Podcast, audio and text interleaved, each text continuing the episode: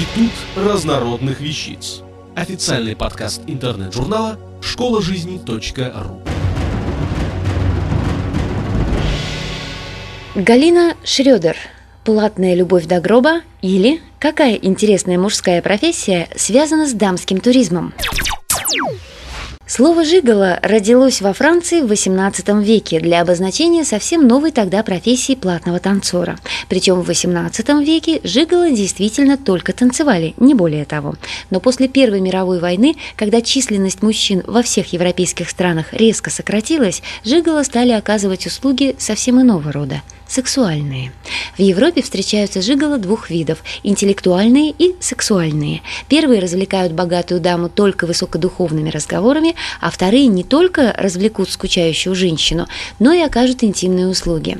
Откуда же они берутся, эти жиголо? А их обучают в специальных школах. Школы для жиголо можно встретить в любой европейской стране, но основное количество таких школ находится в Италии, стране туризма и не очень морально устойчивых мужчин. Школы школах их обучают светским манерам, этикету, танцам и языкам.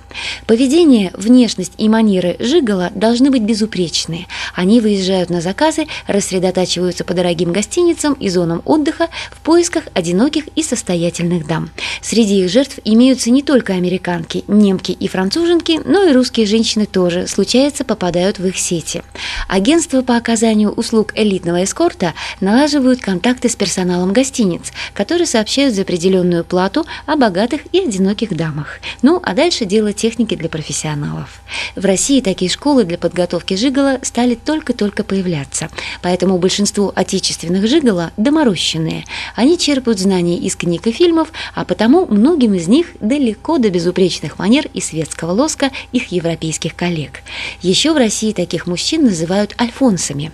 Нарицательным для обозначения мужчин, живущих за счет женщин, стало имя героя-любовника художника в драме Александра Дюма «Масье Альфонс».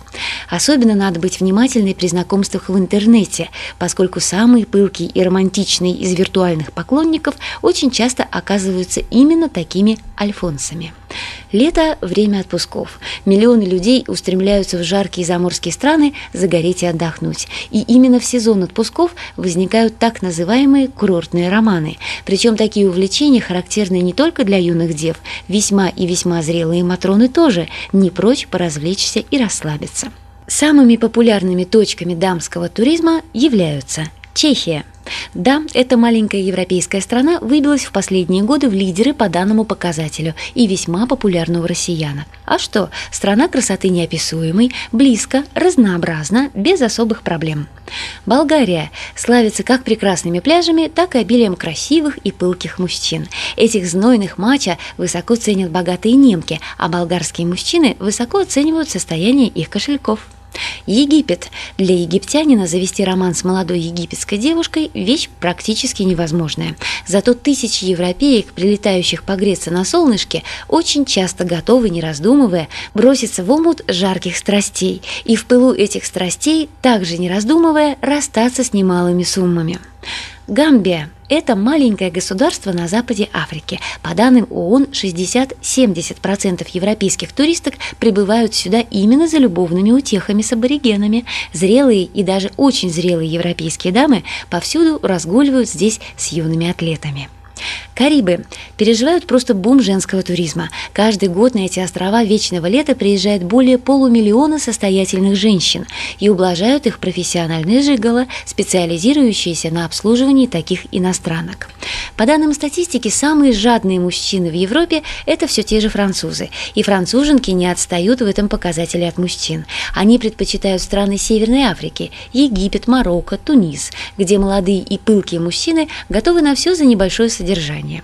Американки предпочитают итальянцев, а итальянки едут в Кению, где предаются любовным утехам с красивыми европеизированными кенийцами. Но это, так сказать, временная любовь по согласию. Много хуже, когда дама искренне полагает, что это любовь до гроба, а потом ей выставляется счет за оказанные услуги, и она оказывается у разбитого корыта своих чувств. Поэтому лозунг «Будьте бдительны, не попадайте в сети страстей» долго, а может и никогда не потеряет своей актуальности. Автор статьи «Платная любовь до гроба» или «Какая интересная мужская профессия связана с дамским туризмом» Галина Шрёдер. Текст читала Илона Тунка-Грошева. Институт разнородных вещиц. Официальный подкаст интернет-журнала школа жизни.ру. Слушайте и читайте нас на www.школажизни.ру.